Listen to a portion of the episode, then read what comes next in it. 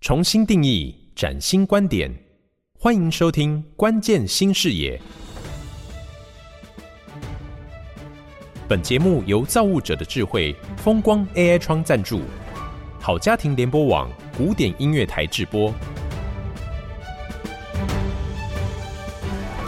各位好，我是叶欣，欢迎您再次收听好家庭联播网关键新视野的节目，跟大家一起关心呢 ESG 还有净零排放的议题，当然还有数位的转型。我们希望呢，透过年轻的二代或三代，可以让大家了解到台湾企业真的很了不起。我们今天呢，要持续的来关注的议题，那就是在经济跟环境是否可以双赢。如何呢？透过绿色循环经济来提升企业的永续价值，真正的爱地球。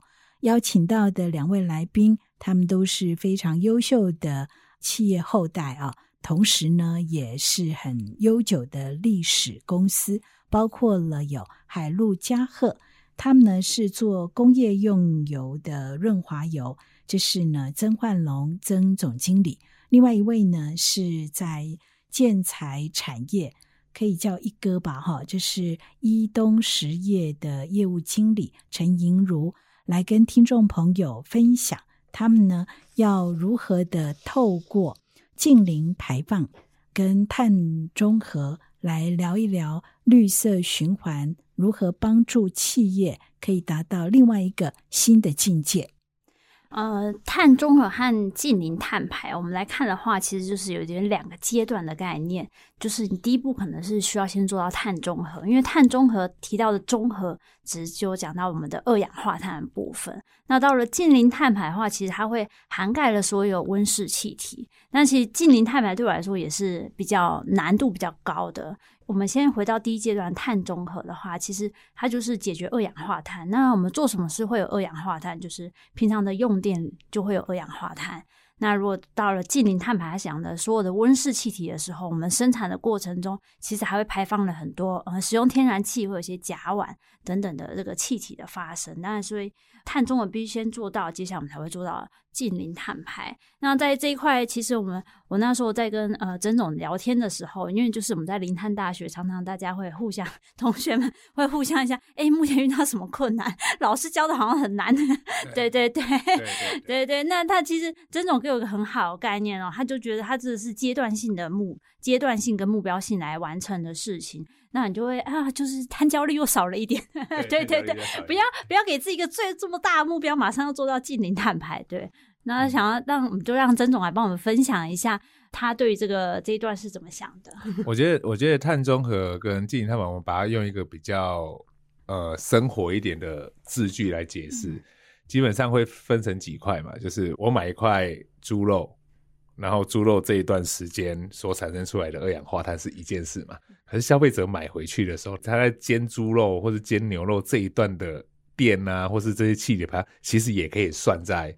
这个制造商上面嘛，所以其实要区分几块嘛，就是我是摇篮到摇篮，对，还是我今天是摇篮到坟墓，或是我摇篮今天走出我的场外就没有了。其实它有几个区分，所以你要先定义几件事情是公司里面的产品，或是公司里面的你你要做到哪一个阶段，所以它有几个范畴嘛，就是我们在提，嗯、好像是范畴一二三，然后有直接排放、间接排放等等的，所以。我觉得先求有再求好，因为这这一件事情，我觉得它是一个中长期的目标，嗯，它不会是今年、三年、五年的一个过程，我就要把它搞定，就有点像是减肥吧，嗯，你总要先知道我现在体重多少，而不是只有知道体重，对，只要体重完之后，你还要知道你的体脂肪、你的水分含量、你的骨骼肌等等之类，你才有办法一个一个一个地方去减嘛。所以我觉得大家不要把它想象的那么的严重，我们用一个比较简单的。白话一点的来讲是，我知道我哪一个产品占我的碳排放是最大的，嗯，那我有没有机会先从那个地方去减？嗯，那如果不知道怎么减，那我总要先知道我哪一个产品是占我最多的碳足迹的部分嘛。那我觉得这个部分其实就是一步一步来，小目标小赢。因为其实你看，连全球啊，还有企业大家在喊都是喊二零五零年嘛，嗯，还有三十年的时间，说长不长，说短不短。那我觉得。起码你有一个小目标的阶段性，那像我们常常听到的就是 R 一百嘛，那 R 一百它其实就是你承诺你 recycle 了百分之百的能源在二零二五年是吧？那它它也是分阶段性啊，它也许是在二零三零年的二十 percent、三十 percent、五十 percent，你就是阶段性的前进。所以我觉得这件事情是可以去慢慢去思考的。我从生产的过程里面，我的制成的优化，它是减掉电嘛？那我的废弃物的处理回收，跟我前面的材料的选择又是一件事情嘛？所以我如果觉得。在碳中和跟近邻这件事情，碳中和要先来，对，那碳中和来之后，近邻它是一个很困难的一件事情，因为常常在开玩笑，可能你那个身体排一些气体，好像也有一些温室气体排放，对对对，对，这也算嘛，所以你你也很难控制这件事情，所以我觉得要有这个过程，对，那银鲁我大概是这么看，所以如果我们刚刚聊到碳中和跟净零碳排有什么样的不一样的话。那我觉得我的见解是这边。那刚刚有一个题目是，那如果我们加上绿色循环嘞？你对绿色循环你怎么看这件事情啊？我觉得绿色循环这一块就真的需要跨界来合作，因为绿色循环这块，呃，以我们的产业来看呢、我可能没有办法，就是从摇篮到摇篮都是由我们自己来解决这件事情。我可能必须，哎，呃，利用一些，譬如说我们的呃上游厂商中钢，中钢可以用它的绿色循环概念，我把我的废铁交给他之后，他把它做成新的钢，那我再把那他那个用废铁做的新的钢来做成我的金属。或者做成我的建材，然后做到我的外墙。那接下来我的外墙之后，一样会变废弃物嘛？一样我就是把它变成废铁，然后再变成钢。但是其实做建材的时候，其实不会只有钢铁而已。我相信我的成机台上面也需要增种的润滑油。那如果它的润滑油也是一个循环产品，对我来说也是一个很大的帮助。那就是绿色循环这一段，我觉得就是会回到碳议题这件事情，会回到企业的策略、采购的策略。你接下来会怎么思考？你要买怎样供应商的产品？你要选择什么样的材料？那接下来你建厂或是呃做新的制程的时候，你要怎么来调整，让它呃符合这个碳的议题？那其实我每次都会被我们的学长，其实曾总是我的学长哈，被他给说服了。刚刚我们提到什么碳中和、净零碳排的时候，他就一直跟我讲小目标、小赢，我都被说服了。哦，好像很简单，对对，我先设一个小目标，我然后这赢了这次目标，我再做一个下一个目标。你看他应该平常就是这样说服同仁的。对，我觉得，我觉得，我觉得小目标、小赢是一个很棒的事情，因为。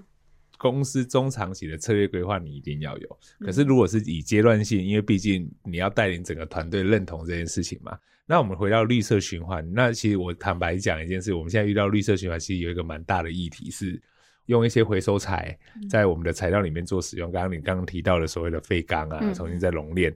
好，那熔炼完钢可能议题没有那么大，也许也有。那很多我记得所谓的绿色循环，它其实不管是电的循环，嗯，是一种循环。我我有绿电，我储电在循环，它是一个、嗯、材料的循环，也是一种绿色循环。那其实有好多的议题跟技术需要去克服了。那我今天装了太阳能板，我到底要不要建储电系统？那我储电系统回到我的制程里面，办公室里面，它都算一个绿的一个循环嘛。那我回到一个材料，也是我们现在其实在克服了。我们从购买原物料、生产油品，然后到销售这一段之后，客户使用完的废润滑油的废弃物这件事情，回到我们厂内，我们现在遇到一个议题。我们想要让它回到产品里面变新产品，它的性能就变差了。对，是就是稳定性的部分。稳定性的部分，所以其实真的要从研发慢慢的去克服，我也许只是五 percent，嗯，十 percent，因为绿色循环，大家会觉得说，哦，它的性能变差，而且还有一个议题很严重，你做出来的产品会比新品还要贵。啊，对。生产的过程，生产可能花了很多人工，对，那制成变多了，对，那所以我们讲一个开玩笑的话，就是人都会有天使跟恶魔两个想法嘛。那天使是我觉得爱地球、爱环境嘛，恶魔是哎、欸，那哪一个赚钱赚比较多嘛？那好家在我们都是比较有使命的人，对吧？我们觉得 人生就是不是只有短短这三五年，我们希望可以呃往这个。更远的方向，带公司的团队往更更长远的方向去前进嘛。所以我觉得绿色循环怎么帮助企业碳中和？我觉得其实就刚刚谈到几个维度嘛。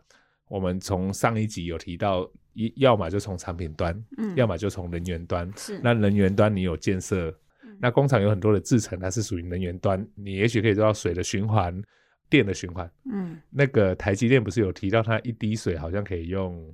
七次还几次吧，对吧？哦，六次，对，六次还七次，对对对。对，其实它就持续的在循环嘛。嗯、那循环的过程里面，它如何在它的水可以用更多次，它其实替这个整体的环境成效其实都是有加分的。所以这是我其实在看绿色循环。怎么帮助企业碳中和？其实最大两个区分，你一个从产品看，嗯，那一个从能源看，嗯，那还是回到刚刚提的那个小目标小赢嘛，对，是是是，你慢你慢慢的建构，慢慢的建构的话，其实它是有方向的，对。那其实不管是碳中和或是净零碳排，其实我们刚有提到，就是必须先量体重，量完体重之后，你必须拟定你的减肥计划。那这件事情其实啊，身为女生，你知道，其实，在女人世界里面有一句话：减肥是一辈子的事。我相信这件事也变成是企业一辈子的事，或者是企业主一辈子必须正视的事，怎样做永续啊？但是我也相信说，呃，譬如说我们走在第一个目标，就是我们的碳中和的时候。的路上一定会找到最终目标的方法，就是最终目标就是我们近零碳排。那这已经是全球面对的议题。我相信这个所有的技术的开发啦，或市场化的脚步啊，会比我们想象的还要来得快。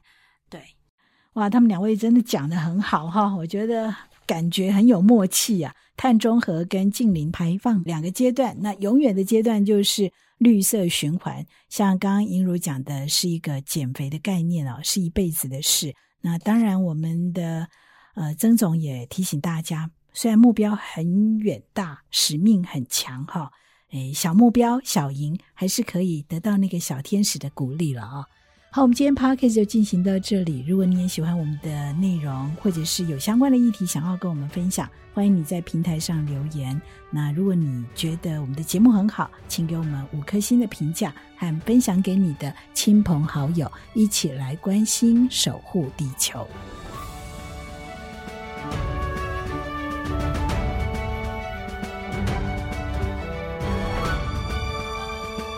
本节目是由台湾数位企业总会提供创新观点与关键解方，风光 AI 窗赞助，好家庭联播网台中古典音乐台制作播出。